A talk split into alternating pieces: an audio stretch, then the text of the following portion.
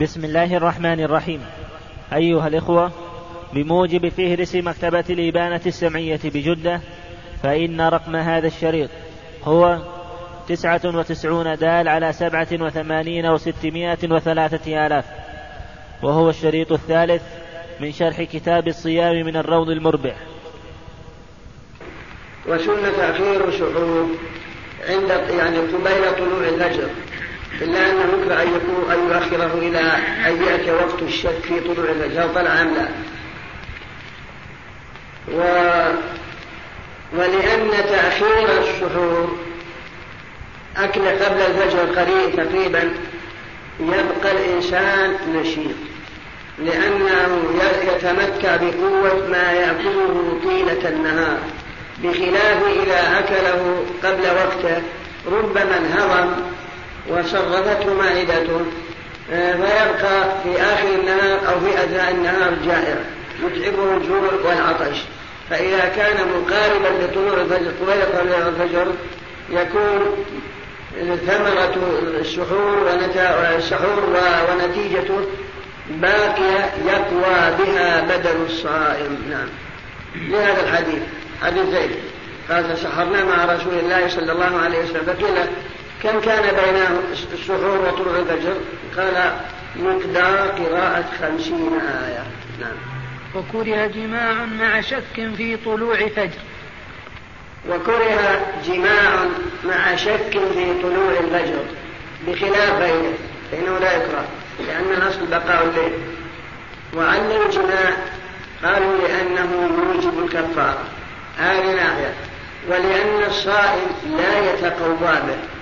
طيلة النهار. فالجماع لا يتقوى بخلاف السحور فإنه يتقوى به طيلة النهار. وأما الجماع ففيه ففارق بينه وبين الأكل. أولا هو ربما أوجب الكفارة وهي متعبة. ومع القضاء أيضا مع أن الصائم لا يتقوى بجماعه في أثناء في أثناء النهار وهو صائم نعم. طيب إذا قلنا يا شيخ أن تأخير الطعام يتقوى به لبقية النهار. طيب آه، بالنسبة للجماع يخفف حدة الشهوة عنده في بقية النهار أيضا. قد لا يخفف لأن قد لا يخفف لكن ما يتقوى به. وما ما يتقوى به. وإنما إذا فارق المراه ولا نعم. وكره جماع مع شك في طلوع فجر لا سحور لا سحور ويسن تعجيل فطر لقوله صلى الله عليه وسلم لا يزال الناس بخير ما عجلوا الفطر. متفق عليه. كذلك والسنة تعجيل الفطر. فإنه جاء في الحديث أن الله سبحانه وتعالى يقول أحب عبادي إلي أعجلهم فطرا. وفي الحديث هذا لا يزال الناس بخير ما عجل الفطر. يعني دل على استحباب تعجيل المبادرة في الإفطار لأنك تتناول ما قد حرمه الله عليك ثم أباحه فأنت حرام عليك أن تأكل طيلة النار. وبعد غروب الشمس أباح الله لك. ينبغي المبادرة في تناول ما هو محرم عليك بعد إباحته بغروب الشمس. امتثالا لأمر الله. أحب عبادي إلي اعجلهم فطرا والمراد إذا تحقق غروب الشمس وله الفطر بغلبة الظن. والمراد إذا تحقق غروب الشمس وله الفطر بغلبة الظن. جائز. إذا غلب على ظن أن الشمس غابت فلا يكفي. كما أنه إذا غلب على ظن أن الوقت وقت الصلاة دخل بالساعة أو مع إشباه ذلك إذا كانت فإنها تفوت غلبة الظن كما تقدم في باب شروط الصلاة هناك نعم. وتحصل فضيلته وتحصل فضيلته بشرب وكمالها بأكل. نعم. ويكون على رطب لحديث أنس كان رسول الله صلى الله عليه وسلم يفطر على رطب. آه رطبات. على رطبات قبل أن يصلي فإن لم تكن فعلى تمرات فإن لم تكن تمرات حسى حسوات من ماء رواه أبو داود والترمذي وقال حسن غريب. كذلك قلنا إنه يبادر الإفطار هو تحصل له ولو بماء إذا لم يجد لكن الأفضل أن يفطر على رطب. فإذا لم يجد رطبا فليفطر على تمر. فإذا لم يجد تمرا فليفطر على ماء. وهو مقدم على فطور على خبز أو على لحم أو على رز. فالأولى رطب ثم تمر ثم. ماء حتى الماء مقدم في الإفطار على الرز. لو لم يكن عندك إلا خبز أو رز أو لحم ولم يكن هناك رطب ولا تمر فالإفطار على ماء أولى من الإفطار على هذا. وذلك أن النبي صلى الله عليه وسلم كان يفطر على رطبات. فإذا لم يجد فتمرات وإلا حشرات من ماء. والحكمة في الإفطار على التمر قالوا إن المعدة خالية طيلة النهار هذا الطويل. المعدة خالية والجسم محتاج إلى ما يغذيه وإلى ما يتقوى به. فالتمر أسرع انهضام. فهو إذا أكل تمر ينهض بسرعة ويستحيل دما يتقوى به الجسم وهو يقوي البصر ويقوي حركة الدم وينشط في مدة يسيرة. قال بعض الأطباء التمر عندما تأكله يستحيل دما في نحو ربع ساعة. في نحو ربع ساعة يقوى بذلك البدن وينشط بخلاف غيره من الفضلات الغليظة. فهذه تعجز المعدة. أن تهضم في مدة في تلك المدة. لكن أما التمر لا. ولأنه يكسب البدن قوة ويكسبها نشاط أكثر من غيره. وكذلك أيضا يقوي البصر. وقد ذكر بعض العلماء في كتب التاريخ وكتب الأدب ما معنى أن قبيلتين من قبائل العرب حصل بينهما قتال شديد. فإحدى القبيلتين أسرت رجلين من شجعان القبيلة الأخرى. وكان في ليلة شاتية وأرادوا أن يقتلوهم فقال لهم رئيس القبيلة اختر ما تحب أن نقدمه لك لأن سنلقيك في البلد ولا نعطيك أي لحاف حتى تموت قال أحد الاثنين أريد تمر. أشبع بتمر. أعطوا التمر حتى شبع. والثاني قال أريد لحما. فأعطوا لحم حتى شبع. وألقوهم في ليلة باردة شاكية لما أصبحوا إذا هذا الذي أكل تمر تبحلبوا من شيء ما جاء خلاف. أما هذا قد جمل وعللوا قالوا لأنه يعطي الجسم مناعة وحرارة وقوة وهذا لم يتأثر بالبرد ويعني لم يقضي على حياته ولا على قواه. بسبب التمر الذي يعطي الجسم حرارة ويكسبه دم وينهض بسرعة. فلهذا جاءت الشريعة بأن الصائم يفطر على تمر. فإن عدم الرطب فتمر فإن عدم فعلى ماء لما تقدم. نعم. وقول ما ورد عند فطره اللهم لك صمت وعلى رزقك أفطرت سبحانك وبحمدك اللهم تقبل مني إنك أنت السميع العليم. ويقول عند فطره ما سبحانك اللهم ربنا وبحمدك الله اللهم على رزقك أفطرت اللهم لك صمت وعلى رزقك أفطرت اللهم سبحانك اللهم وبحمدك اللهم تقبل مني إنك أنت السميع العليم. هذا الذي يقول عند الإفطار كما هو مروي عن ابن عمر رضي الله عنه وغيره لعل الحكمة فيما يظهر هو قول اللهم لك صمت إظهارا بأن الصوم لله أنت نطقت بما انطوى عليه القلب فإن الصوم لله. وهو وهو سر بين العبد وبين ربه. لا يطلع عليه أحد. فلو أكلت أو شربت لم يعلم بذلك أحد. بل الذي منعك من هذا هو ما وقر في قلبك من اطلاع الله عليك وتعظيم قلبك لله جل وعلا. فناسب أن تنطق بلسانك قائلا اللهم لك صمت وقولك الله وعلى رزقك أفطر اعترافا بأن هذا الفطور الفطور هو رزق من الله ساقه إليك. وقولك سبحانك اللهم وبحمدك هذا الدعاء عبادة تنزيها لله وتعظيما له إشعارا بأنك ممتثلا أمره حيث أمرك بالصوم إلى هذا الوقت.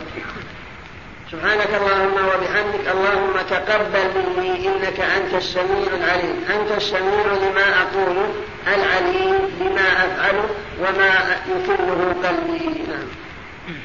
ويستحب القضاء أي قضاء رمضان فورا متتابعا لأن القضاء يحكي الأداء وسواء أفطر بسبب محرم أو لا.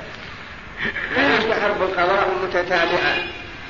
إذا كان عليك أيام رمضان السنة أنك تبادر تصومها لأنك لا تدري ماذا يعرض لك وينبغي أن تكون متتابعة. لكن لو غرقته لا حرج. لأن الله سبحانه وتعالى يقول فعدة من أيام أخر. فقول فعدة من أيام أخر يدل على جواز التفرقة وعلى عدم التتابع. إلا أن التتابع أولى لما في ذلك من المبادرة إلى فعل الخير والمبادرة إلى براءة الذمة مما مما هو واجب عليك.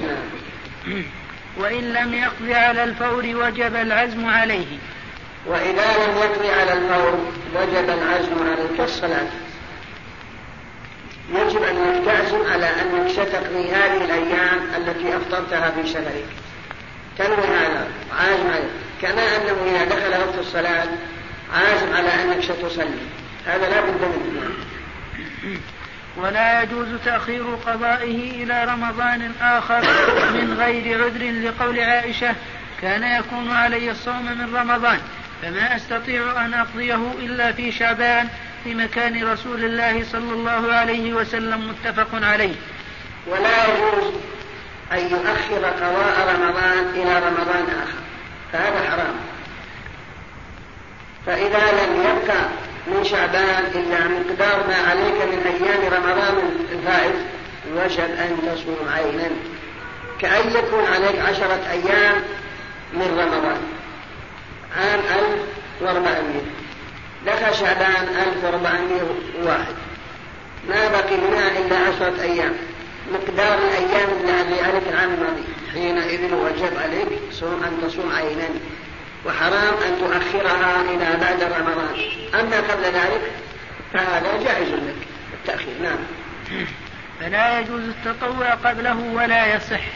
فلا يجوز التطوع قبله ولا يصح قبل قضاء رمضان. يعني معناه لو كان عليك عشرة أيام من رمضان أفطرتها لعذر كسفر ونحوه وجاء شوال. قلت أنا أبى أصوم الست من شوال. هل هل أصوم قبل قضاء رمضان يجوز؟ على المذهب نعم. يجوز. هذا على المذهب. ووجه إن قضاء رمضان موسع إلى شعبان. وهذا التطوع موقت في شوال.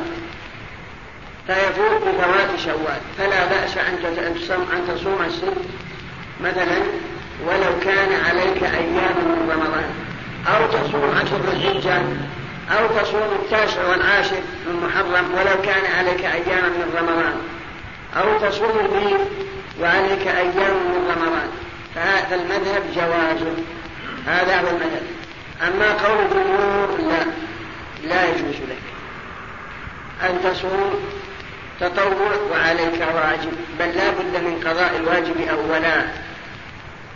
يستدلون بحديث أبي أيوب مسلم من صام رمضان ثم أتبعه ستا من شوال. فكأنما صام الدهر كله. ووجه الدلالة من هذا الحديث أن عليك عشرة أيام من رمضان. ما صمت رمضان. ما صمت من إلا عشرين والحديث من صام رمضان ثم أتبعه فما دام أن عليك قضاء لم تكن صائم من رمضان. فلا بد من القضاء أولا. ولحديث روي أن النبي صلى الله عليه وسلم يقول لا يقبل الله نافلة حتى تؤدى فريضة. قالوا هذا يدل على أنه يجب قضاء رمضان قبل التطوع. هذا هو قول جمهور العلماء. أما المذهب فكما عرفت والمذهب يقولون حديث لا يقبل الله نافلة يقول ليس على إطلاقه. ها نحن نأتي لصلاة الظهر نتنفل قبل أن نصلي الفريضة. وناتي نمرض ونتنفل قبل أن نصلي الفريضة وقد دخل وقتها. فحينئذ لا يقول الله نازل حتى تؤدى فريضة. في حين اننا نتنفل قبل أداء الفريضة. والرسول كان يتنفل قبل الفريضة دائما. مما يدل على أن الحديث لو صح ليس على إطلاقه. نعم. وجواب الحديث الأول. وش يعني واتباع ستة شوال هذا ما له في جواب هذا دليل عليه. ما جواب نعم. ليش الراجح شيخ صحة هذا؟ ها؟ الراجح هذا الصحة المذهب صحة التطوع الراجح أنه ما يتطوع حتى يقضي ما عليه. كلام المعروف قوله ها؟ قوله في الروض فلا يجوز التطوع قبله ولا يصح. هذا كلام صح في الروض كيف؟ يجوز الله هذا قيد فلا يجوز التطوع قبله ولا فلا يجوز. هذا نعم. يكون على هذا موافق لقول الجمهور. نعم. قرأت فيجوز المنتبه نعم فإن فعل أي أخره بلا عذر حرم عليه وحينئذ فعليه مع القضاء إطعام مسكين لكل يوم ما يجزئ في كفارة. رواه سعيد بإسناد جيد عن ابن عباس والدار قطني بإسناد صحيح عن أبي هريرة. وإن كان لعذر فلا شيء عليه. الحاصل أن الصواب أنه لا يتطوع حتى يقضي ما عليه من رمضان كما هو قول الجمهور وكما هنا. وإذا مات وعليه أيام من رمضان. هذا لا يخلو من إحدى حالتين. إن كان لعذر يعني أخر القضاء لعذر فلا شيء عليه.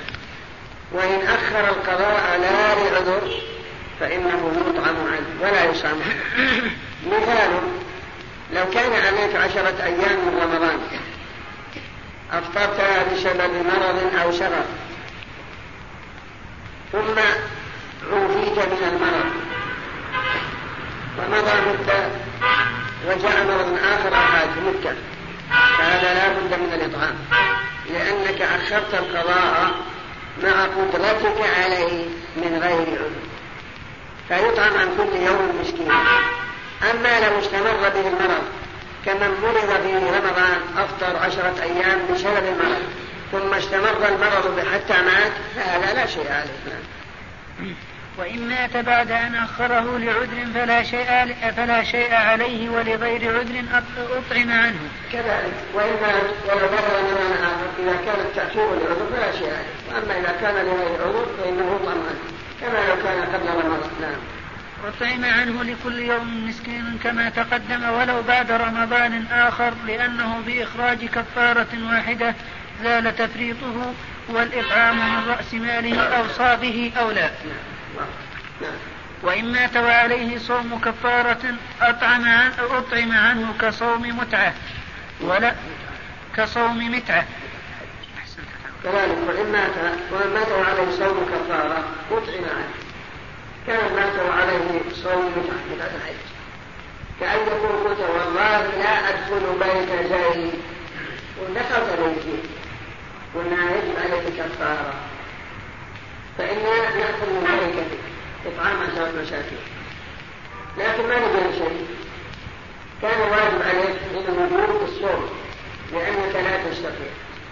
وتركت حتى أن كان إنه يدخل عنك بالنسبة للتجار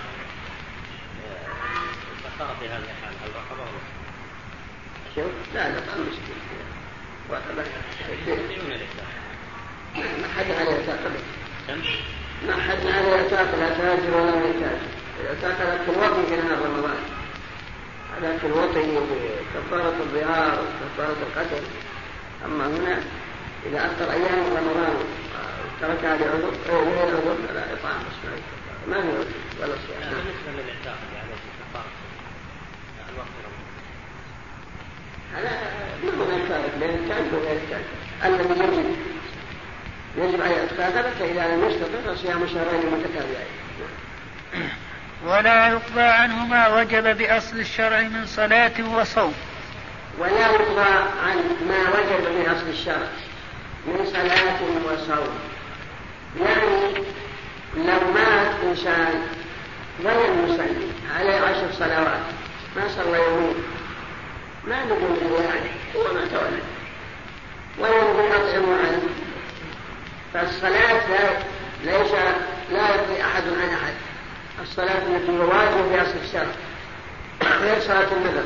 التي وجدت في سبيل الغايات لأن النبي صلى الله عليه وسلم قال من نام عن صلاة أو نسيان فليصليها إذا ذكرها ثم قال لا كفارة لها إلا ذلك. قال ابن وكذلك ابن القيم فيه دليل على أن الصلاة لا تقضى عن أحد. ولا كفارة فيها. إذا سواء تركها لعذر أو لغير عذر. نعم. إن كان لغير لعذر والله شاء وإن كان لغير عذر تربك والحاجة نعم. وإن مات وعليه صوم نذر أو حج نذر أو اعتكاف نذر أو صلاة أو صلاة أو اعتكاف نذر أو صلاة نذر استحب, استحب لوليه قضاء لما في الصحيحين أن امرأة جاءت إلى النبي صلى الله عليه وسلم فقالت إن أمي ماتت وعليها صوم نذر. أفأصوم عنها؟ قال نعم ولأن النيابة تدخل في العبادة بحسب خفتها وهي أخف حكما من الواجب بأصل الشرع. والولي هو الوارث. فإن صام ومن مات وعليه صوم أو حج نذر أو اعتكاف نذر أو صلاة نذر استحب لوليه قضاءه وهو واجب بل حتى الأجنبي لو صام عن الأجنبي أمانة كما لو قلت لله علي أن كشف الله ولدي من المرض فلله علي أن أصوم شهرا ولا عن شهر ومتى قبل أن تصوم. يستحب لولي أما عيالك ولا أخوك ولا أحد من أقارب بل ولو ولو أجنبي أن يصوم عنه. وكذلك يقول فلله شفى الله مريضي ولكن لله علي أن أصلي عشرين تسليما. أو قلت لله علي أن أعتكف خمسة أيام في المسجد. ومتفق له من شيء هذا يستحب. لأحد ورثتك أو غيرهم أن يصلوا عنك. وأن يعتكفوا عنك. وأن يحجوا عنك. ولا ما يلزمون إنما من باب الاستحباب الإمام الصغير. أن امرأة جاءت إلى النبي صلى الله عليه وسلم فقالت يا رسول الله إن أمي نذرت أن تحج فلن تحج حتى ماتت أفا أحج عنها؟ قال أرأيت لو كان على أمك دين أكنت قاضية؟ قالت نعم قالت الله الله أقول وفي رواية أن امرأة قالت يا رسول الله إن أمي نذرت أن تصوم فلم تصوم حتى ماتت أفا أصوم عنها؟ قال نعم وقال الإمام أحمد هذا سنا لخاصة ولحديث عائشة من مات وعليه صوم صام عنه ولي. قال الإمام أحمد هذا في النذر خاصة نعم. فإن صام غيره ج... بل.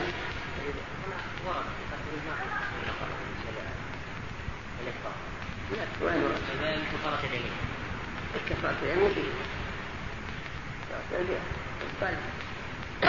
تقرأ القرآن أقول أن ما تقرأ القرآن يقول لا يؤاخذكم الله باللغو في أيمانكم ولكن يؤاخذكم بما عقدتم الأيمان فكفارته إطعام عشرة مساكين من أوسط ما تطعمون أهليكم أو كسوتهم أو تحرير رقبة. مخيم. ما يقول على كل متفق فمن لم يجد فصيام ثلاثة أيام. قرأ ابن مسعود متتابع. هذا أمر كثير. وهذا حق التاجر وغير التاجر وما ذكر لو أطعم مساكين بدلا من وإن كان بالنسبة كفارة اليمين لا بأس لو أطعم مسكين واحد لا ما يكفي لابد من العدد فإن صام غيره جاز مطلقا لأنه تبرع. ولو صام غيره غير الواجب جاز مطلقا. يعني أين الورثة أو لم يعلم نعم. وإن خلف تركة وجب الفعل فيفعله الولي. وإن خلف تركة وجب أن يؤخذ من تركته لمن يصوم عنه لا يسمع الولي ولا يأكل نعم. أو يدفع إلى من يفعله عنه ويدفع في الصوم عن كل يوم طعام مسكين وهذا كله في من أمكنه صوم ما نذره فلم يصمه. نعم. شيخ يعني يستأجر أجرة. واحد يصوم له كل يوم يعطى أجرة كيف لأنه يقول أو يدفع إلى من يفعله عنه. ويدفع في الصوم عن كل يوم طعام مسكين. يعني يعطى مقابل ما يطعم به مسكين. لا إذا لم إذا لم يوجد من يصوم عنه. أخرجنا عنه يعني يوجد من يصوم عنه يطعم عن كل مسكين. طيب. أما إذا وجدنا من يصوم عنه نعم. إذا وجدنا من يصوم بالأجرة نعم لكن الورثة ما دام إن الأجرة ستكون أزود من إطعام مسكين ربما أنهم يتمسكون بهذا. أنا سألت عن هذا. لكن لا تنسى تطلب العلم عن لا ما لكن يقولون يمكن بقضائه بواسطة الإطعام. صوموا يقول له الإطعام كيف يتعذر تقول اشترى لك. عن كل يوم 1000 ريال صوموا لا كان كما حصل لا يعني يصوم عن يوجد عدة أشخاص. من كان عليه عشرة أيام بدر يصومون عن عشرة أيام يوم أساس أشخاص. يوم واحد. حتى في شرط فيما شرط الكتابة. حتى فيما شرط الكتابة. نعم. حتى ولو لا ما شرط الكتابة أنه لا. الكلام أمر.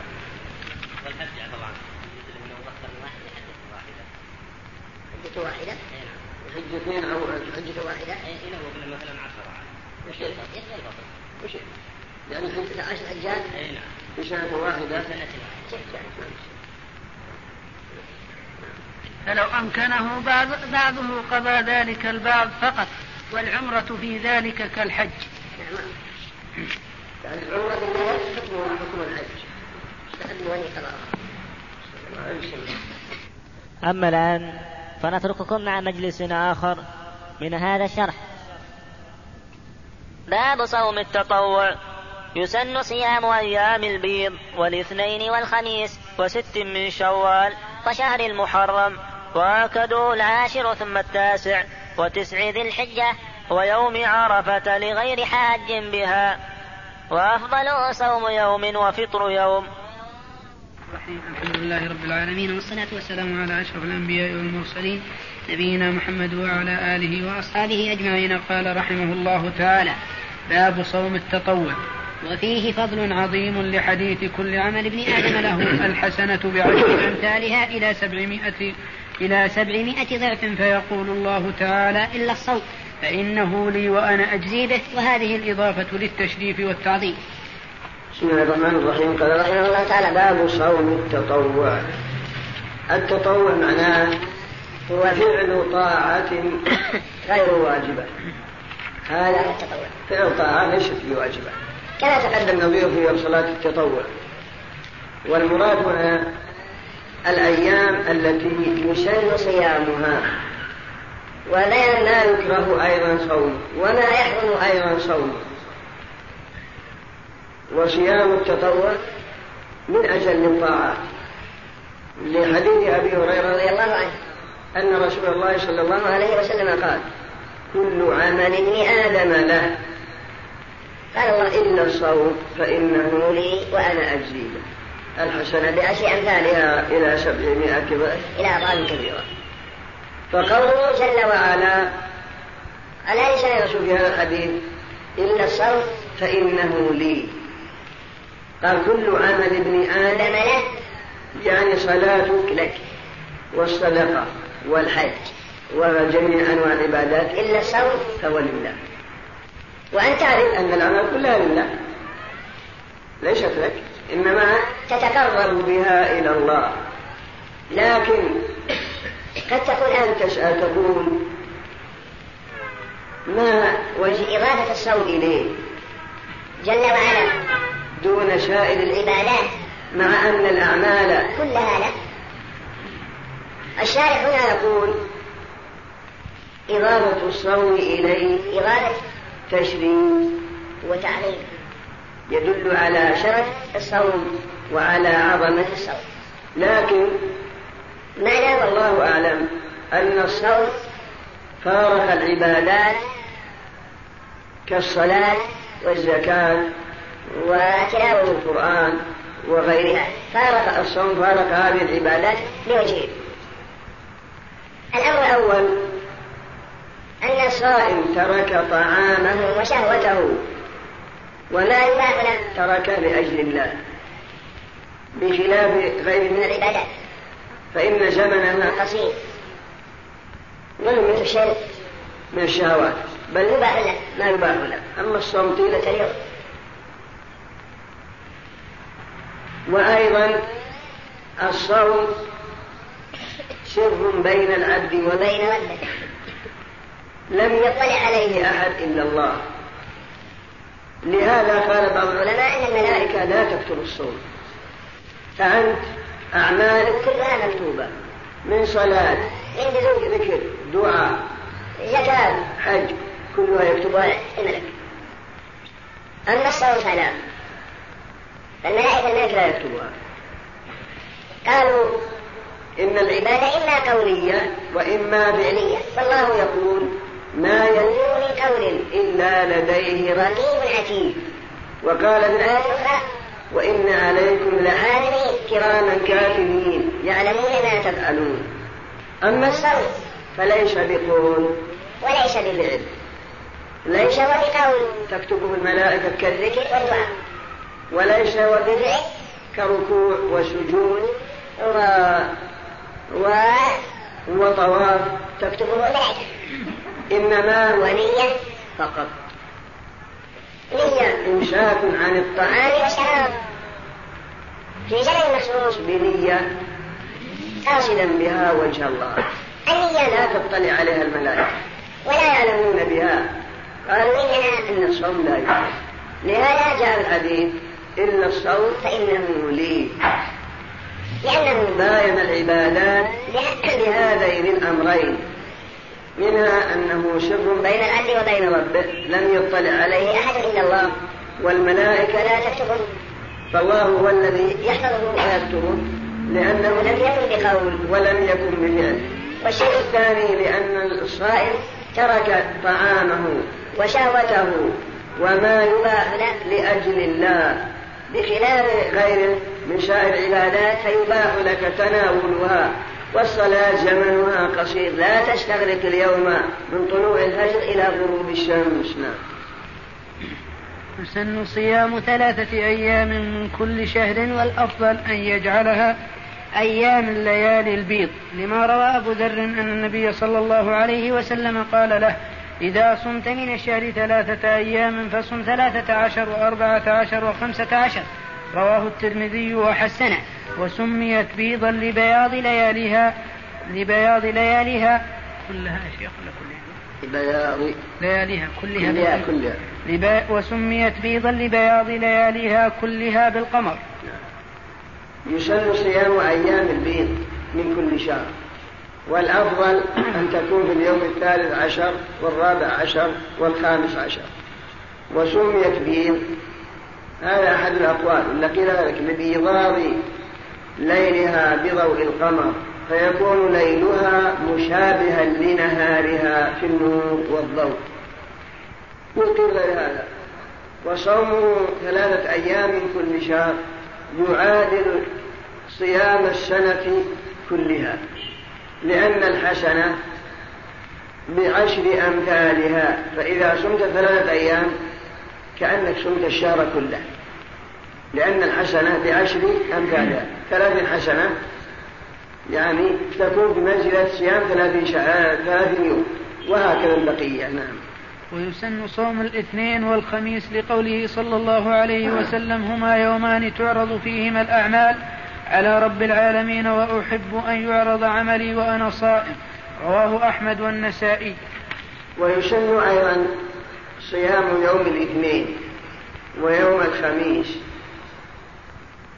فإن النبي صلى الله عليه وسلم كثيرا مما كان يصومهما ويقول إنهما يومان تعرض فيهما أعمال العباد على الله وأحب أن يعرض عملي وأنا صائم.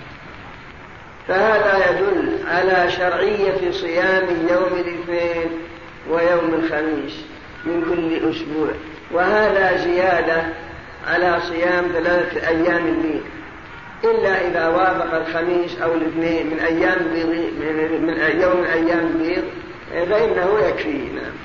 شيخ من أراد أن يصوم ثلاثة الشهر الاثنين الخميس والاثنين. طيب ما شيء. نعم. وصوم ست من شوال لحديث من صام رمضان وأتبعه بست من شوال فكأنما صام الدهر. أخرجه مسلم.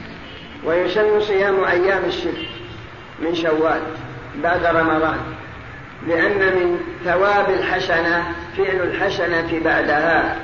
فقد انتهيت من صيام شهر رمضان فناسب أن لا تكون ناسيا للصوم بأن تصوم تطوعا. قال ابن رجب وغيره إن صيام أيام الشتاء بالنسبة إلى رمضان هي بمنزلة الراتبة بعد المغرب أو بعد العشاء أو بعد الظهر للصلاة يعني.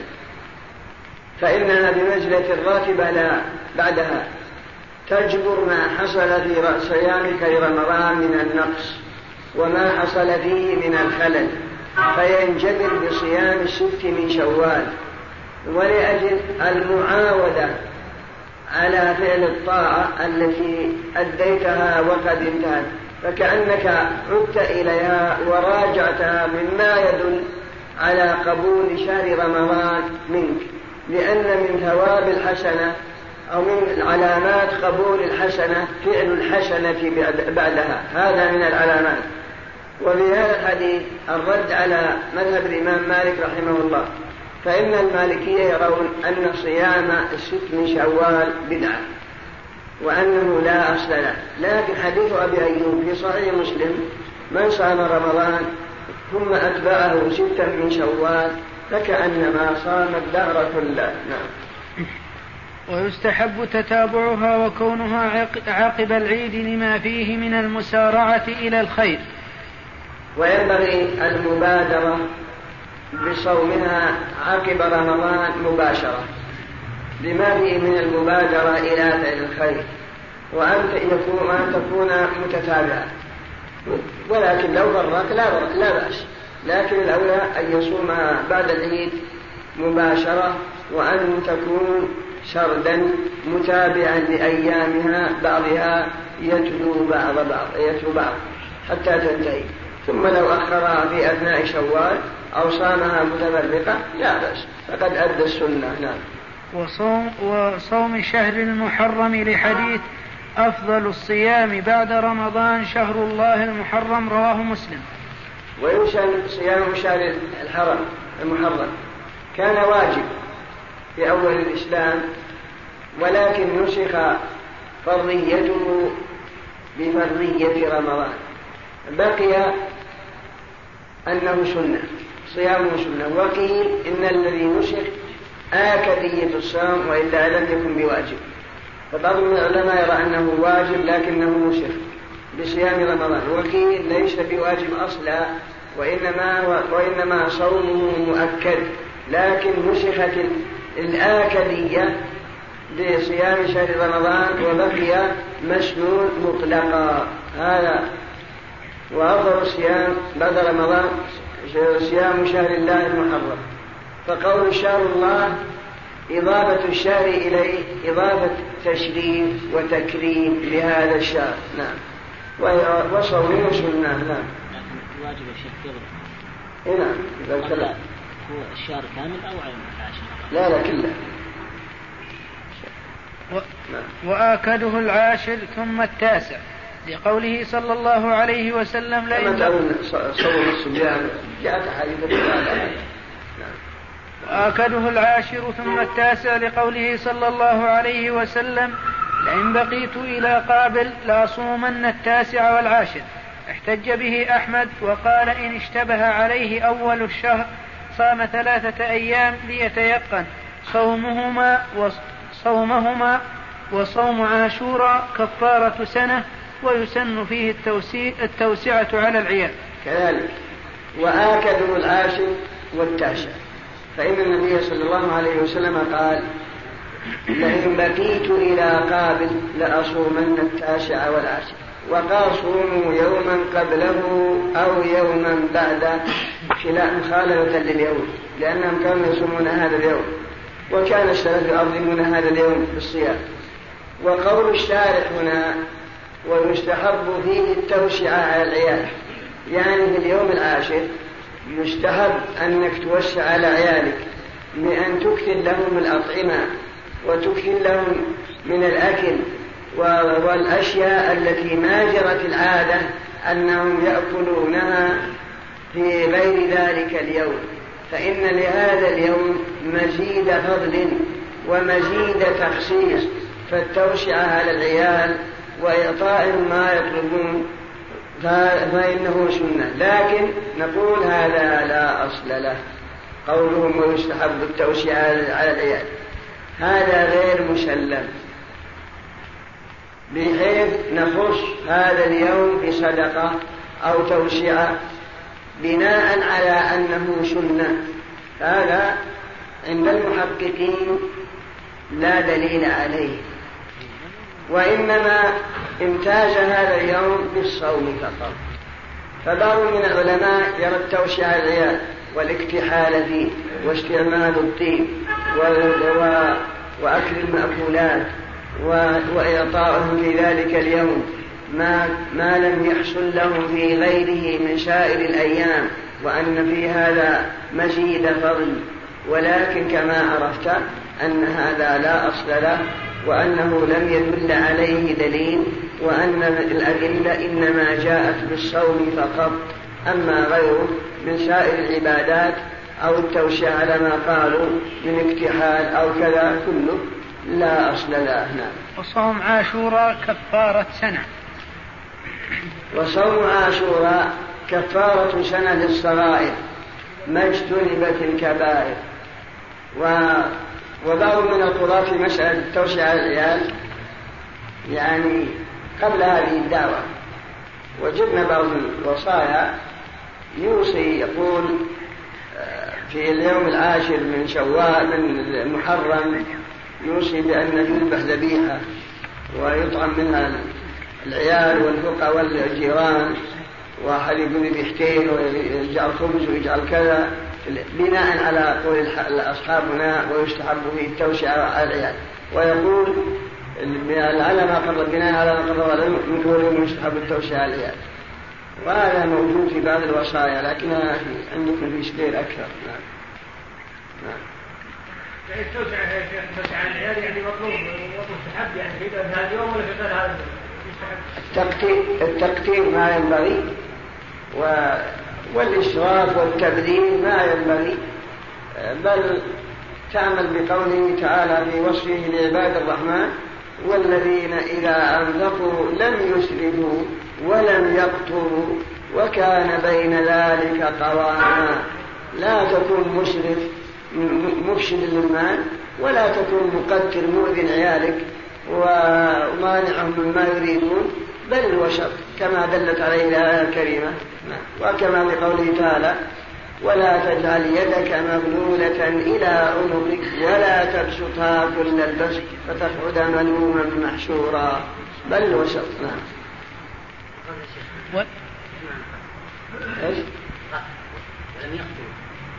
البخل إذا أنك بخلت عليك كنت مقتل وكان الإنسان قتورا يعني بخيل. نعم. وإن اشتبه عليه أول الشهر صام ثلاثة أيام ليتيقن صومهما. وإذا اشتبه عليه دخول الشهر يصوم ثلاثة أيام حتى يتحقق أنه صام اليوم العاشر لأنه هو المطلوب. نعم. وصوم تسع ذي الحجة لقوله عليه السلام ما من أيام العمل الصالح فيهن أحب إلى الله من هذه الأيام العشر. قالوا يا رسول الله ولا الجهاد في سبيل الله؟ قال ولا الجهاد في سبيل الله إلا رجل خرج بنفسه وماله فلم يرجع من ذلك بشيء رواه البخاري. وكذلك يستحب صيام أيام تسع الحجة لأن تسع الحجة أيام فاضلة شريفة. وقد صح أن رسول الله صلى الله عليه وسلم قال ما من أيام العمل فيها العمل الصالح فيها أحب إلى الله من العمل في هذه الأيام. قالوا يا رسول الله ولا الجهاد؟ قال ولا الجهاد. إلا رجل خرج بنفسه وماله فلم يرجع من ذلك بشيء. فدل على أن العمل في عشر ذي الحجة أن من أجل الطاعات وأعظم القربات فينبغي صوم تلك الأيام. فدل على أن العمل في عشر ذي الحجة أن من أجل الطاعات وأعظم القربات فينبغي صوم تلك الأيام. وقال شيخ الإسلام ابن تيمية أن نهار عشر ذي الحجة أفضل من العشر الأواخر من رمضان. وليالي العشر الأواخر من رمضان أفضل من ليالي عشر ذي الحجة. لأن في ليالي العشر من رمضان فيها ليلة القدر والتماسها أمر مطلوب شرعا وليلة القدر خير من ألف شهر. يعني العبادة في ليلة القدر خير من العبادة في نحو ثلاثة وثمانين سنة. وتجيب قليل أربعة أشهر لم يكن فيها ليلة القدر. فكانت ليالي العشر الأواخر أفضل من ليالي عشر الحجة. ونهار عشر ذي الحجة بصيام وصدقة وعبادة أفضل من نهار عشر الأواخر من رمضان. هذا قول من شيخ الإسلام ابن تيمية. نعم. وآكده يوم وآكده يوم عرفة لغير حاج بها. وآكدوا يوم عرفة لغير حاج بها. فإن صوم يوم عرفة لغير الحاج من أجل الطاعات بل يكفر السنة الماضية والآتية. يعني مش تنيبة الكبائر يكفر السنتين كما الحديث وورد ما طلعت الشمس ولا غربت على أفضل من يوم عرفة. وخير يوم تطلع به الشمس يوم عرفة. أو كما ورد وإن كانت الأحاديث فيها ضعيفة لكن في مجموعها يدل على فضل هذا اليوم. لا سيما وهو يوم الحج. يعني الذي يقف المسلمون فيه لإكمال حجهم بل هو الركن الأعظم للحج. نعم. وهو كفارة سنتين لحديث صيام يوم عرفة. أحتسب على الله أن يكفر السنة التي قبله السنة التي بعده. وقال في صيام يوم عاشوراء إني أحتسب على الله أن يكفر السنة إني أحتسب على الله أن يكفر السنة التي قبله. رواه مسلم. لكن الشيخ إذا صام عاشوراء وعرفة أقول إذا صام يوم عاشوراء ويوم عرفة. في الحديث أنه يكفر هذا سنة وهذا سنتين. فيكون يعني كأنه ثلاث سنوات. لا. يكون زيادة يعني للدرجات التي في مزيد في مزيد للدرجات؟ وفي مزيد لتكفير السيئات؟ لأن التكفير ولا الصغائر مثل الكبائر كمان. نعم. ويلي ويلي يوم عرفة الآكدية يوم التروية وهو اليوم الثامن. ويلي في الأفضلية هو اليوم الثامن وهو يوم التروية بحيث يصوم اليوم الثامن والتاسع نعم. ماشي. وأفضله أي أفضل صوم التطوع صوم يوم وفطر يوم لأمره عليه الصلاة والسلام عبد الله بن عمر عبد الله بن عمرو وقال هو أفضل الصيام متفق عليه. وأفضله صوم يوم وفطر يوم. وهذا هو صوم داود عليه السلام. ولأمر النبي صلى الله عليه وسلم له بذلك لأمر ولأمر عبد ولأمره صلى الله عليه وسلم لعبد الله بن عمرو بن العاص. حينما قال إني أطيق أفضل من ذلك قال لا أفضل من ذلك. نعم. وشرطه ألا يضعف البدن حتى يعجز عما هو أفضل من الصيام حتى يع... نعم. يعجز. حتى يعجز عما هو أفضل من الصيام كالقيام بحقوق الله تعالى وحقوق عباده اللازمة وإلا فتركه أفضل. قلنا أن أفضل التطوع صوم يوم وفطر يوم لخبر عبد الله بن عمرو وأن الرسول قال لا أفضل من ذلك. لكن هذا مشروط ألا يضعفه فإذا كان صوم يوم وفطر يوم يضعف عن أداء حقوق الله وحقوق الخلق أو نفقة عياله يعني نفقة من تجب عليه نفقتهم فترك الصوم أفضل بل أولى لأنه مطلوب بالقيام بحقوق الله كالجمعة والصلوات وصلة الرحم ومطالب بالشيء بالإنفاق على من تلزمه نفقة من زوجة وأولاد وأب وأم. فإذا كان صوم يضعف نفقتهم أو يكلفهم فلا ينبغي أن يصوم نعم. شيخ هي تصحى هي صوم التطوع أما ما تسحر إلا عند الأذان. ما يخالف. أما قبل النجم إذا كان قبل طول يعني المؤذن تدنه يتسحر هذا يرجع إلى الأذان. إذا كان شاك في طلوع الفجر صح صومه. لأن المؤذنين الآن ما لهم ضابط خاص عندنا في الرياض ما لهم ضابط. هل ورد أن الرسول صام عشر ذي الحجة؟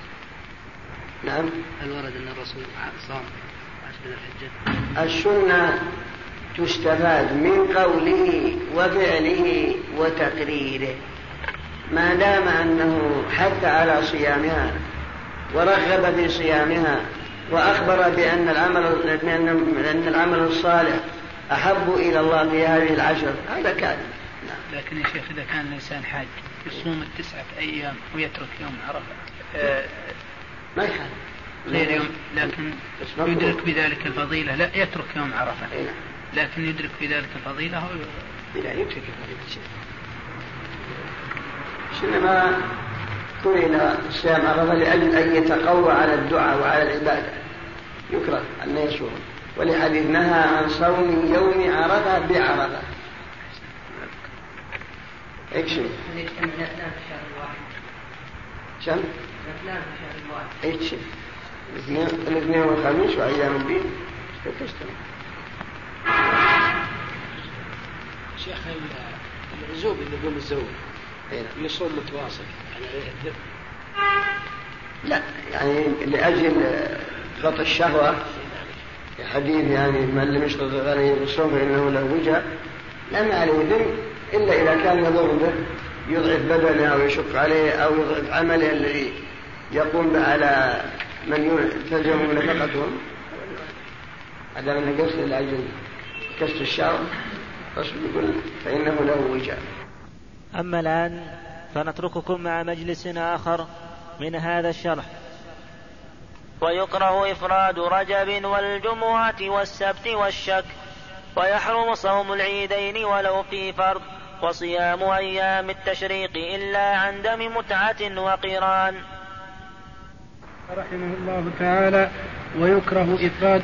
قوله شيخ وعيد الكفار هذا موجود في كل موجود في بعض النسخ وبعض يجعل الشرح الشك وعيد الكفار. ويكره ويكره إفراد رجب بالصوم لأن فيه إحياء لشعائر لشعار الجاهلية. لأن فيه إحياء لشعار الجاهلية فإن أفطر منه أو صام معه غيره زالت الكراهة. بسم الله الرحمن الرحيم رحمه الله تعالى ويكره إفراد صوم رجب بأن يخصصه بصيام معتقدا أن له مزيد فضل بل في هذا إحياء لما كانت عليه الجاهلية الأولى لأنهم يعظمون رجب ولكن وقع في هذه الأمة شعبة من شعب الجاهلية في تعظيم رجب فعندهم من ورود العبادات التي لا أصل لها فيقولون أول جمعة من رجب ينبغي أن يصلى فيها صلاة أم مدري صلاة الرغائب وبها ليلة الإسراء وصلاة فلان كل هذه لا أصل لها. فليس رجب مزيد فضل من جهة الشريعة إنما هذا من, من, من أشهر الحرم لكن كونه يمر بعبادة أو بصلاة أو صلاة الله كما قالوا كل هذه من التي لا أصل لها. كذلك ما يزعمون أنه ليلة سبع وعشرين من رجب أنها هي ليلة الإسراء والمعراج. كل هذا باطل لا أصل له. وقد تكلم العلماء كلاما طويلا في هذه المسائل فممن ألف في هذا الموضوع الحافظ بن حجر العسقلاني فله مؤلف سماه الأجر في حديث رجل أو ما هذا منع رسالة صغيرة مطبوعة وكذلك ابن ناصر الدين الدمشقي وغيره ذكروا البدع التي كان الناس يفعلونها. في هذا فكذلك إفراده بالصوم كله لا ينبغي لكن على قول أن لو صامه كله ما عدا يوم أو يومين انتبهت الكراهة. لأنه لم يصوم. أو صامه مع شعبان أو مع جماد الآخرة انتبهت الكراهة. وإنما المقدور أن يفرده بصوم من ابتداء الشهر إلى آخره نعم هذا بشيء. مصروف. ها؟ وجيه يصر وعدم نعم. وكره إفراد يوم الجمعة لقوله عليه السلام لا تصوموا يوم الجمعة إلا وقبله يوم أو بعده يوم. متفق عليه. كذلك ويكره إفراد يوم الجمعة بصوم لأن النبي صلى الله عليه وسلم نهى عن صوم يوم الجمعة إلا أن يصوم الرجل يوما قبله أو يوما بعده. وما جاء من أن الرسول كان يرغب في صيام الجمعة فهو محمول على أنه يصوم مع يوم قبلها أو يوم بعدها. وذلك لأن يوم الجمعة هو عيد الأسبوع. فإن الأمم غيرت عن يوم الجمعة وهدى الله هذه الأمة ليوم الجمعة فهو يوم شريف ويوم فاضل وهو عيد الأسبوع. وله من المزايا والخصائص ما لم يكن لغيره من سائر الأيام فيكره أن يفرده بصوم؟ كما يكره أن يفرد ليلته بقيام دون سائر الليالي. وما يفعله بعض الناس من أنه يوصي في وصيته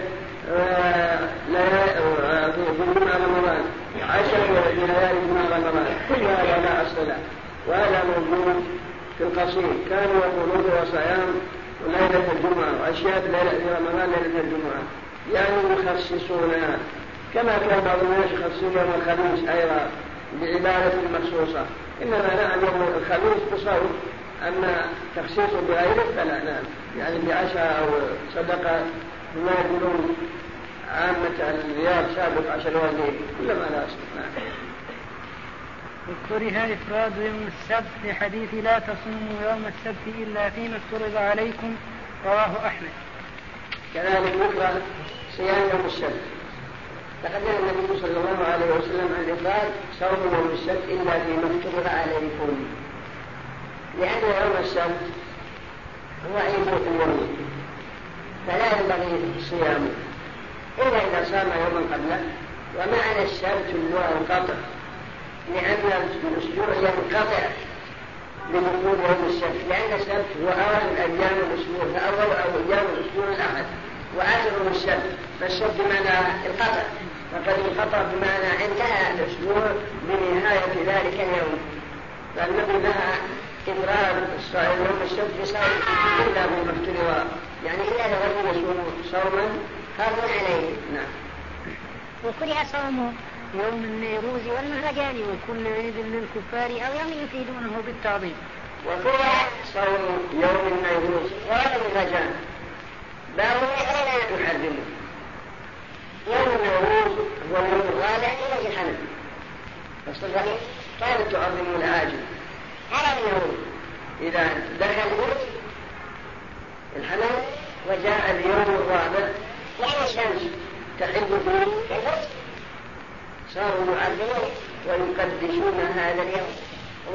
والمهرجان الذي هو في برج الميزان اليوم التاسع عشر. إذا جاء اليوم التاسع عشر. وأول خليل حلت الشمس حينئذ. فهم يعظمونها ويسمونها المهرجان الشريعة نهت عن تعظيم هذا اليومين لأن الكفار يعظمون ونحن مأمورون بمخالفته ولم يأتي في شرعنا ما يدل على شرعية الصيام أو تعظيم. هذين اليومين الذي كانت الأعالم تعظم وتقدس. على أنها عيد لهم على نظرت إلى حلول الشمس في الوسط إن كان الليل فهذا الحمل وإن كان ولا التاسع عشر من الميزان ويوم الشك وهو يوم الثلاثين لشعبان. إذا لم يكن غيم ولا نحوه لقول عمار من صام اليوم الذي يشك فيه فقد عصى أبا القاسم صلى الله عليه وسلم. رواه أبو داود والترمذي وصححه والبخاري تعليقا. ويكره صوم الشك وهو اليوم الثلاثين إذا كانت سحواه أما لو كانت غيمة فقد سبق المنتصور حكما ممنوعا غنيا احتياطا ولا شك إلا إذا كان مثلا من ليله ثلاثين من شعبان. والسماء صحو هذا هو يوم الشك أما إن كان إيه؟ لا بل تصوم.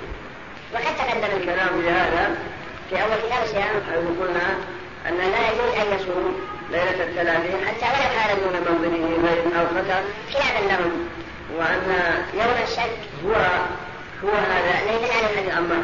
ويوم ليس إذا كان دون مدون يمين. وأما إذا كان سحر ما هو الشك ما دام الرسول النظر إليه انتهت الشك كما روى الرواية الثانية عن أحمد. اختار من المحققين نعم. ويكره الوصال وهو أن لا يفطر بين اليومين أو الأيام ولا يكره إلى السحر وتركه أولى كذلك يكره الوصال فإن النبي صلى الله عليه وسلم واصل يوما ثم وكان يواصل فلما رأى الصحابة واصلوا واصل بهم كالمنكر لهم. حتى رأوا فقال لو تأخر الهلال. لزمتكم كالمنكر لهم. وقال إني لست لكم إني أبيت عند ربي. يطعمني. ويسقيني وقوله هنا ولا يكره. الإنسان إلى السحر. يعني لا تطلع صائم وتركت الإفطار حتى السحر. عنده ماذا يوم مكروه لكن خلاف الأولى لكن لا شك أن خلاف الأولى بل مكروه في الواقع لأنه نبيك أمرك بالمبادرة إلى الإفطار. والحديث أحب عبادي إلي أعجلهم فطرا والحديث لا زال بخير ما عجلوا الفطر فهذا يدل على الاستفاق وأن سنية المبادرة إلى الإفطار. فإذا أخر إلى السحر فإنه يكره وإن قالوا هنا أنه لا يكره لكن من خلاف الأولى نعم. ويحرم صوم صوم يومي العيدين إجماعا للنهي المتفق عليه. ويحرم صوم يوم العيدين إجماعا. فإن النبي صلى الله عليه وسلم نهى عن صوم يوم العيدين وهو عيد الفطر وعيد الإضحى. حتى ولو كان له؟ ومع هذا لا يقطع التتابع في من وجب عليه أن يصوم كفارة شرعي متتابع ككفارة من نهار رمضان أو كفارة القتل أو كفارة الرياض. فإن تحمل التتابع أيام التشريق والعيدين فإن فإن فإنه يجب عليه الإفطار ومع هذا لا ينقطع التتابع. لأن صيامها حرام نعم. ولو في فرض. حتى ولو كان صيام لا يجوز نعم. ويحرم صيام أيام التشريق لقوله صلى الله عليه وسلم أيام التشريق أيام أكل وشرب وذكر لله. رواه مسلم. وكذلك يحرم صيام أيام التشريق وهو اليوم الحادي عشر والثاني عشر والثالث عشر من شهر الحجة. فإن أيام التشريق كما قال النبي صلى الله عليه وسلم أيام أكل وشرب وذكر الله عز وجل نهى أن يصنع لأن يوم العيد وأيام التشريق عيدنا أهل الإسلام فهي أعياد لنا فيحرم علينا صيام أعيادنا. نعم إلا عند ميتات وقران فيصح صوم أيام التشريق لمن عدم الهدي. لقول ابن عمر عائشة لم يرخص في أيام التشريق أن يصمن إلا لمن لم يجد الهدي. رواه البخاري. إلا من كان عالما بالهدي وهو متمتع أو قارئ فإنه يصوم أيام التشريق بل يلزم. وعن تارك كما سيأتي الحج أنه الأفضل يصوم اليوم السادس والسابع. والثامن من الحجة. هذا هو الأفضل. يعني إذا كان عاد من النبي وإن صام اليوم السابع والثامن والتاسع كما هو المذهب لا مانع. وأن صام ما قبل بعد فراغه من أعمال العمرة لا مانع. وإذا فات على كل رجع أنه يحصل قيمة يشتري بدي إذا هدي لكن لم يشتري يلزم حينئذ أن يصوم أيام التشريق. بقول عائشة بن عمر لن يرخص في أيام التشريق أن يصلى إلا لمن لم يجد الهدي نعم. إذا صار لا زمان ولا مالك فاتت أيام التشريق. إن شاء الله مالك هو معه بعد أيام التشريق؟ لا. لأن نزل علينا إحنا الآن يوم الثالث لا ما ما لقيت شيء لما تشتري ولا ما ما ما ما دام عندك فلوس إنما الصوم يخف من كان عالما مقيما فإذا لم تجد في أيام التشريق شيء هو تصوم في أيام التشريق لكن فاتت ولا ولا صلى ولا وجدت شيء تشتريها فيما بعد تذبحها ها؟ متى ما متى وجدت؟ اليوم الرابع عشر ننبه الإخوة المستمعين إلى أننا لم نحصل على شرح الشيخ لقول المؤلف ومن دخل في فرض موسع حرم قطعه إلى آخر الباب. لذا فإننا أتممناه بشرح فضيلة الشيخ محمد الصالح العثيمين على هذا المقطع من شرحه على زاد المستقنع. وستجدونه في الملحق الأول من الشريط الرابع من هذه المجموعة. أما الآن فنترككم مع مجلس آخر من هذا الشرح. باب الاعتكاف. هو لزوم مسجد لطاعة الله تعالى مسنون ويصح بلا صوم ويلزمان بالنذر ولا يصح إلا في مسجد يجمع فيه إلا المرأة ففي كل مسجد سوى مسجد بيتها.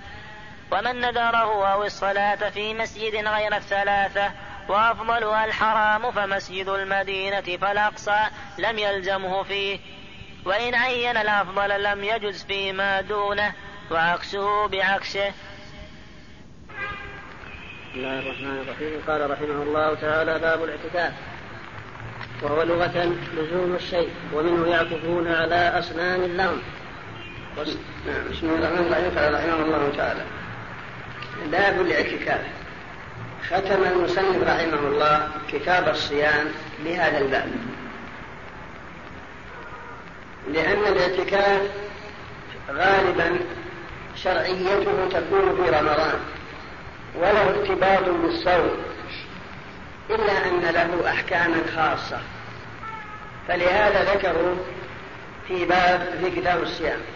والله سبحانه وتعالى ذكر في آيات الصيام. قال تعالى ولا تباشرون وأنتم عاكفون في المساجد وأول الآية وكلوا واشربوا حتى يتبين لكم الخيط الأبيض من الخيط الأسود من الفجر. ثم أتموا الصيام إلى الليل ولا تباشرون وأنتم عاكفون في المساجد. مما يدل على ارتباط الاعتكاف بالصوم. ولهذا عامة العلماء يذكرون في كتاب الصيام لما له من الارتباط. إذ أن رسول الله صلى الله عليه وسلم اعتكف في العشر الأول من رمضان. ثم في العشر الوسط من رمضان ثم في العشر الأواخر من رمضان واستقر أمره على ذلك. وقد فاته الاعتكاف في سنة فقضاه في عشر من شوال كما هو معروف. مما يدل على أن الاعتكاف في رمضان وأنه لو اعتكف في غير رمضان لا بأس به فإنه مشروع. فالاعتكاف أهم من أن يكون في رمضان بل في رمضان أخص. وسائد بل مشروع حتى ولو في غير رمضان إلا أنه في رمضان تحريا لليلة القدر آكد. الاعتكاف مشروع بالكتاب والسنة والإجماع.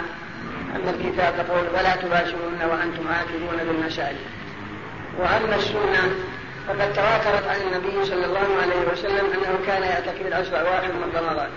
وأما الإجماع أمر معلوم معروف إلا أن هناك خلاف بين العلماء في في أفراد مسائله الاعتكاف لغة المكث والمقام عند الشيء. قال الله تعالى وأنتم قال الله سبحانه وتعالى في عباد آه، الأصنام عاكفون عند أصنام. بمعنى أنهم مقيمون عندها ملازمون لها. فيقال فلان معتكف في هذا المكان بمعنى أنه ملازم له لا بجنده نعم.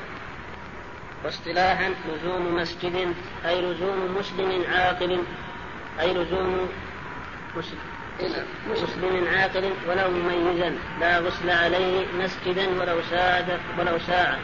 بطاعة الله تعالى. ويسمى جوارا ولا يبطل بإغماء. والاعتكاف في الشرع هو لزوم مسجد لزوم مسلم عاقل ولو مميزا لا غسل عليه بمسجد بطاعة الله تعالى بنية هو مشمول كل وقت ولا يبطل قوله ولزوم المسجد فلو جلست في بيتك مشتغلا بالذكر والدعاء وأنت صائم لا تسمى معتكفا ما دام أن بقاءك في غير المسجد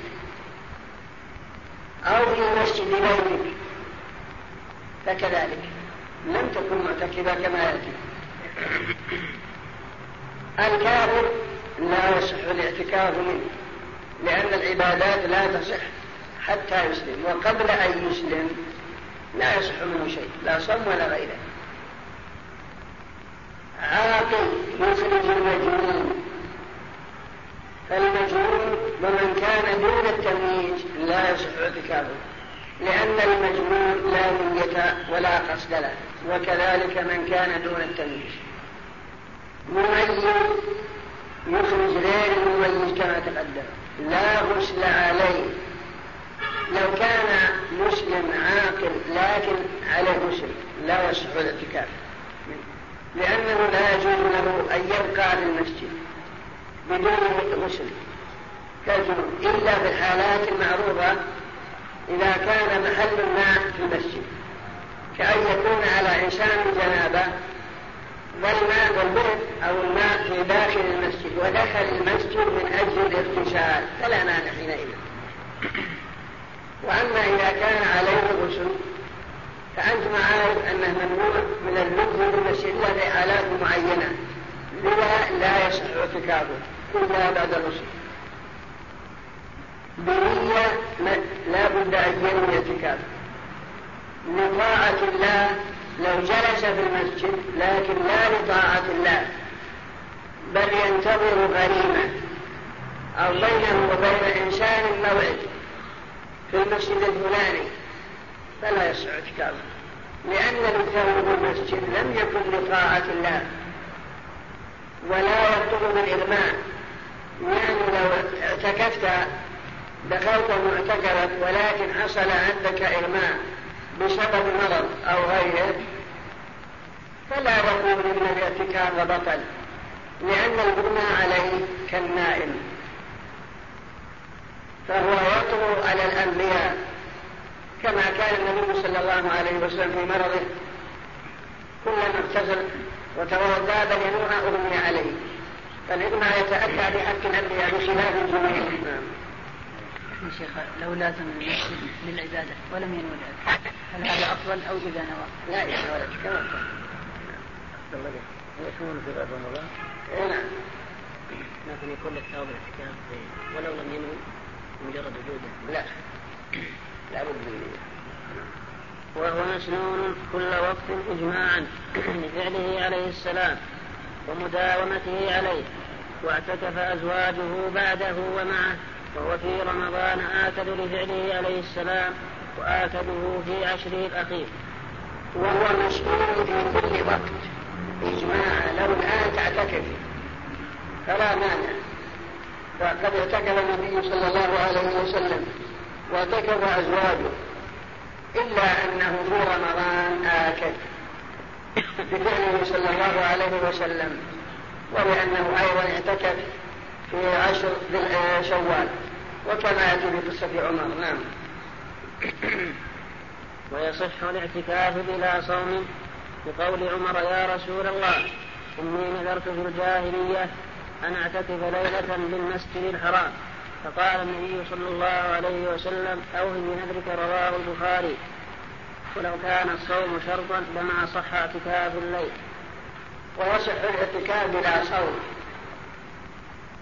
فلو جلست هنا لأجل طلب العلم والدرس ونويت الاعتكاف إلى العشاء صح عنده فبقاؤك في المسجد هنا لطاعة الله. فإذا نويت الاعتكاف هذه المدة الساعة أو الساعة ساعتين صح الاعتكاف. ولو لم ولا يصح بلا صوم. لقوله عمر رضي الله عنه يا رسول الله إني نذرت أنا في الجاهلية أن أعتكف ليلة في المسجد فقال أعوذ بنفسك قالوا هذا يدل على أن الاعتكاف يصح بلا صوم لأن الليل ليس محلا للصوم ومع هذا أمر النبي الوفاء. هذا هو المذهب نقول أولا هذا الحديث فيه رواية. فيه دليل على صحة نهج الكافر لكنه يقول إذا أسلم. فإن عمر نذر هذا النذر وهو كافر قبل أن يسلم لقول في الجاهلية. ولما أسلم أمره الرسول بوفاء هذا النذر الذي عقده في حال كفره. فلو جاءنا الآن يهودي أو نصراني بعدما أسلم أو كوري بعدما أسلم قال أنا نذرت وأنا في حالة الكفر. أن أتصدق بالريال فهل يلزمني فالنظر وقع حالة العلماء يلزمك الوفاء به بعدما أسلمت. لأن الرسول أمر عمر بوفاء النذر بعدما أسلم وقد نذره الجاهلية. ثانيا استدل بهذا على أن النذر يصح بلا صوت. آه، الاتكاف. العظم الاتكاف يصح بلا صوت. ذهب علامة ابن القيم إلى أنه لا يصح إلا بصوت فلو اعتكفت بدون صوم في النهار لم يصح. لما هو؟ ولا اعتكاف إلا بصوم وأجاب عن خبر عمر قال إنه نذر بالليل والليل لا يصح من الصوم وليس هو محلا للصوم. لهذا لا يلزم الصوم. صح نذره لأن الزمن غير قابل وغير محل للصوم غير محل للصوم أما لو نذر النهار يلزمه أن يصوم. أو اعتكفت نهارا لا بد أن يصوم. لحديث ولا اعتكاف إلا بصوم. هذا هو الذي رجحه ابن القيم. نعم. يكون قوله خاص بالنهار. إيه. نعم المذهب يصح ولو بالنهار بلا صوم.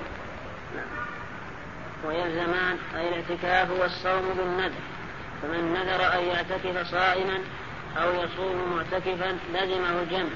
وكذا لو نذر أن يصلي معتكفا ونحوه لقوله عليه السلام من نذر أن يطيع الله فليطيعه رواه البخاري. وكذا لو نذر صلاة بسورة معينة. ولو نذر أن يصوم يعني نذر أن يصلي أو نذر أن يعتكف. لو نذر أن يعتكف صائما أو نذر أن يصوم معتكفا يجب. لقول النبي صلى الله عليه وسلم من نذر أن يطيع الله فليطيعه ما معنى قول الشارع هنا؟ لو نذر أن يعتكف صائما أو أن يصوم معتكفا مو بالعلم معنى واحد؟ إيش ذلك؟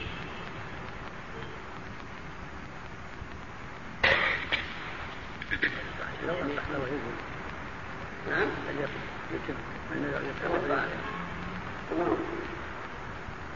مكرر العبارة ولا العبارة الأولى الآن يعني النذر في الاعتكاف إيش الأولى؟ نذر أن يعتكف صائما هذا نذر الاعتكاف أن يعتكف صائما نعم. أما الثانية يصوم نذر أن يصوم. لكنه في حالة الصوم يكون معتكف. في حالة الصوم يكون معتكف. مش ذلك ما دام هذا تابع للمندوب إيه، نعم المقصود صحيح. الأول أن يعتكف صائما هذا يجب الإجماع وأن يصوم معتكفا ما يلزم الصوم إلا بالنذر. لأن هناك من يقول يلزم الاعتكاف بدون صوم هو أراد بيان خروج من الخلاف فمن أفضل هذا وهذا. نعم. ولا يجوز لزوجة اعتكاف بلا إذن زوجها ولا لقن بلا إذن سيده. ولهما تحليلهما من تطوع مطلقا ومن نذر بلا إذن. ولا يجوز للمرأة أن تعتكف بغير إذن زوجها لأن الاعتكاف سنة وطاعة زوجها واجب وكذلك الأب الممنوع لا يجوز له أن يعتكف إلا إن أذن له سيده وأن طاعته لسيده واجب واعتكافه مسلوب فلو اعتكفت المرأة بغير إذن زوجها له الحق أن يمنعها وأن يخرجها من معتكفها كالعبد. لكن لو نظر مثلا. قال لله علي أن أصلي في المسجد الأموي. هل يلزمه؟ بل لله علي أن أصلي في المسجد الأموي أو المسجد الأزهر. وأن أعتكف به أن أعتكف به عشرة أيام. شو؟ يكفي أي مسجد أي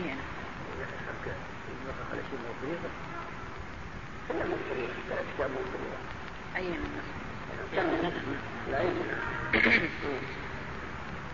وكذا لو نذر صلاة لسورة معينة. وكذلك نظر صلاة لسورة معينة يوجب نعم. لو نسي يعني كفر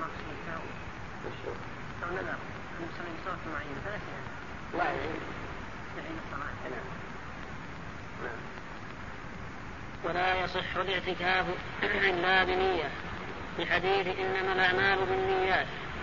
ولا يصح الاعتكاف الا بالنية لقوله صلى الله عليه وسلم إنما الأعمال بالنيات فإذا جلست ولم تنوي نعم. ولا يصح إلا في مسجد. في قوله تعالى وأنتم عاكفون في المساجد. يجمع فيه. أي تقام فيه الجماعة لأن الاعتكاف في غيره. يفضي إما إلى ترك الجماعة أو تكرار الخروج إليها كثيرا مع إمكان التحرز منه وهو مناف للاعتكاف. كذلك ولا يصح الاعتكاف إلا في المسجد يجمع فيه. لأن الصلاة جماعة واجبة. فلو اعتكفت في مسجد مهجور ما صلى فيه طيب صلي وحدك برضو سنة وزودت واجب. فلا بد أن يكون في المسجد تقام به الجماعة إلا إذا كان اعتكافه لا تتخلله الجماعة كما لو اعتكفت بعد صلاة الفجر حتى زوال الشمس. هذا معنى نعم. كلمة الجمع من صلاة الجمعة أو صلاة الجمعة؟ الجماعة. الجمعة يأتي إذا كان تخلل الجمعة ينبغي أن يكون مسجد تقام الجمعة وكان دون دون دون لم إلا من لا تلزمه الجماعة كالمرأة والمعذور والعبد فيصح اعتكافه في كل مسجد للآية وكذا من اعتكف من الشروط إلى الزوال مثلا. إلا المرأة فإنه لا يلزم جماعة لو ذكرت مسجد كفى أو المعذور كالمريض الذي لا يستطيع يصل إلى الجماعة فكذلك الشروط كما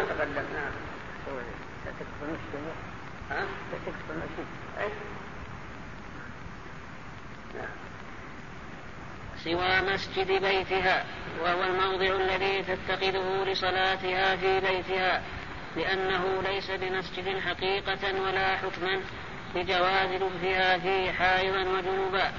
ومن المسجد ظهره سوى مسجد بيتها. فإنها لا تعتقد لأن لا يصدق عليه لا يصدق عليه مسمى مسجد. لو كانت المرأة اتخذت مسجد بيتها تصلي به لا طبعا تكفي لأن المسجد كله يجوز أن تجلسه وأن تجنب أو حائط أو غير ذلك ولأن ليس المسجد لا حقيقة ولا حكما من شأن المسجد أن يكون وقت مفتوحا للعامة. أما هذا الذي يكون خاص لو ينباع مع البيت وحكم حكم الغرف البيت. فالاعتكاف به لا يصح. أو إعطاء حكم المساجد بحيث لا يجوز البيع ولا الشراء ولا إنشاء فيه والإنفاق لا. فإنه لا يصح حكم المسجد الوجه نعم ومن المسجد ها؟ المسجد أو مصلى أنا نفسي لغوي قال الرسول بينت الأرض مسجدا وطهورا لكن ما يضحك المسجد ثم لو طرق المساجد تدور في محل يصلي ما يكن معد لهذا من ناحيه عامه ومن المسجد ظهره ورحبته المحوطة ومنارته التي هي أوبابها فيه وما زيد فيه. ومن المسجد الذي يكون محل الاعتكاف ظهر المسجد ورحبته وداخل الجرد والغربة اللي في المسجد كلها داخلة في المسجد. وكذلك المنارة من المسجد التي هي وبابها لي. بعضهم يقول أو بابها لي. لا تبدل بعضهم أو بابها يعني لو كانت يدي وبابها برا كانت تكون منارة هنا لكن ما يدخل عليها من مع الشارع وليس لها صلة بالمسجد فهل تكون من المسجد؟ لا العبارة هنا نعم هنا أو بابها. لكن بكلام بعض العلماء لا هي وبابها لا بد أن تكون هي وبابها في المسجد. أما لو كانت هو وبابها برا فإنها لا تطاع من المسجد. نعم. والمسجد الجامع أفضل لرجل تخلل اعتكافه جمعة. والمسجد الجامع أفضل. لرجل تخلل اعتكافه جمعة. يعني اعتكف العشر الأواخر من رمضان. ولا بد أن يمر تلك الأيام جمعة. فلا ولا يكون جمع حتى إذا في كل جمعة بدون أن يحتاج إلى خروج. فلو اعتكفت في هذا المسجد وجاءت الجمعة ولم يكن هنا جمعة يلزمك أن تذهب إلى الجمعة إيش؟ ما نحل المعلوم وش الاعتكاف لا ما الحدث لا ما الحدث ولا ساعة ساعتين ومن نذره أي الاعتكاف أو الصلاة في مسجد غير المساجد الثلاثة مسجد مكة والمدينة والأقصى. وأفضلها المسجد الحرام فمسجد المدينة فالأقصى لقوله عليه الصلاة والسلام صلاة في مسجدي هذا خير من ألف صلاة فيما سواه إلا المسجد الحرام. رواه جماعة إلا أبا داود لم يلزمه جواب من؟ أي لم يلزمه الاعتكاف أو الصلاة فيه. أي في المسجد الذي عينه إن لم يكن من الثلاثة. لقوله عليه السلام لا تشد الرحال إلا إلى ثلاثة مساجد المسجد الحرام ومسجد هذا والمسجد الأقصى. فلو تعين غيرها بتعيينه لزمه المضي إليه واحتاج لشد الرحال إليه. لكن إن نذر الاعتكاف في جامع لم يجزئه في مسجد لا تقام فيه الجمعة. ومن نذر صلاة أو نذر اعتكافا في مسجد غير المساجد الثلاثة لم يلزم أن يصلي فيه ولا أن يعتكف فيه. سواء احتيج إلى شد رهن أو لم يحتج إلى شد رهن. فلو نظرت أن تصلي أو تعتكف في المسجد الأزهر نقول أرجو من من الإتلاف ها هنا صلي ها هنا. واعتكف ها هنا. أما مسجد الأزهر أو الأموي أو غيره من المساجد لا لأنه ليس له مسجد فضل ولأن النبي صلى الله عليه وسلم يقول لا تشد الرحال. إلا إلى ثلاثة مساجد. المسجد الحرام ومسجد هذا والمسجد الأقصى. كذلك لو نظرت في مسجد معين في البلد لم تحتج فيه إلى شد رحل. لا يوجد ما دام أنه لا مزية له لكن لو نظرت أن تعتقد في الجامع يوجد لأن الجامع ما دام أن تقام الجمعة والجماعة هو أفضل من مسجد لا تقام به إلا الجماعة. أما لو نظر لأن يرتكب في المسجد الحرام أو المدينة أو المسجد الأقصى يجب. لو قلت الآن لله علي أن أصلي في المسجد الأقصى وأن أعتكف به عشرة أيام. يقول يلزم سابقا وتصلي في المسجد الأقصى ولا قلت إلى شد لو قلت أصلي في المسجد الحرام. بدلا من المسجد الأقصى. يقول لا بس بل أفضل. فلو نظرت أن تعتكف في المسجد الأقصى وتصلي جاز لك أن تصلي في المسجد الحرام وأن تعتكف في المسجد الحرام لأنه أفضل من المسجد الأقصى. كما يجوز لك أيضا أن تعتكف في المسجد النبوي ما دام أن النذر للمسجد الأقصى. أما لو قلت لله علي أن أعتكف في المسجد الحرام وأن أصلي فيه عشرة أيام كنت أصلي في المسجد النبوي كله لأن في الفضل بالنسبة للمسجد الحرام يلزمك أن تذهب إلى المسجد الحرام. فلو نذرت أن تصلي في المسجد النبوي جاز لك أن تصلي في المسجد الحرام.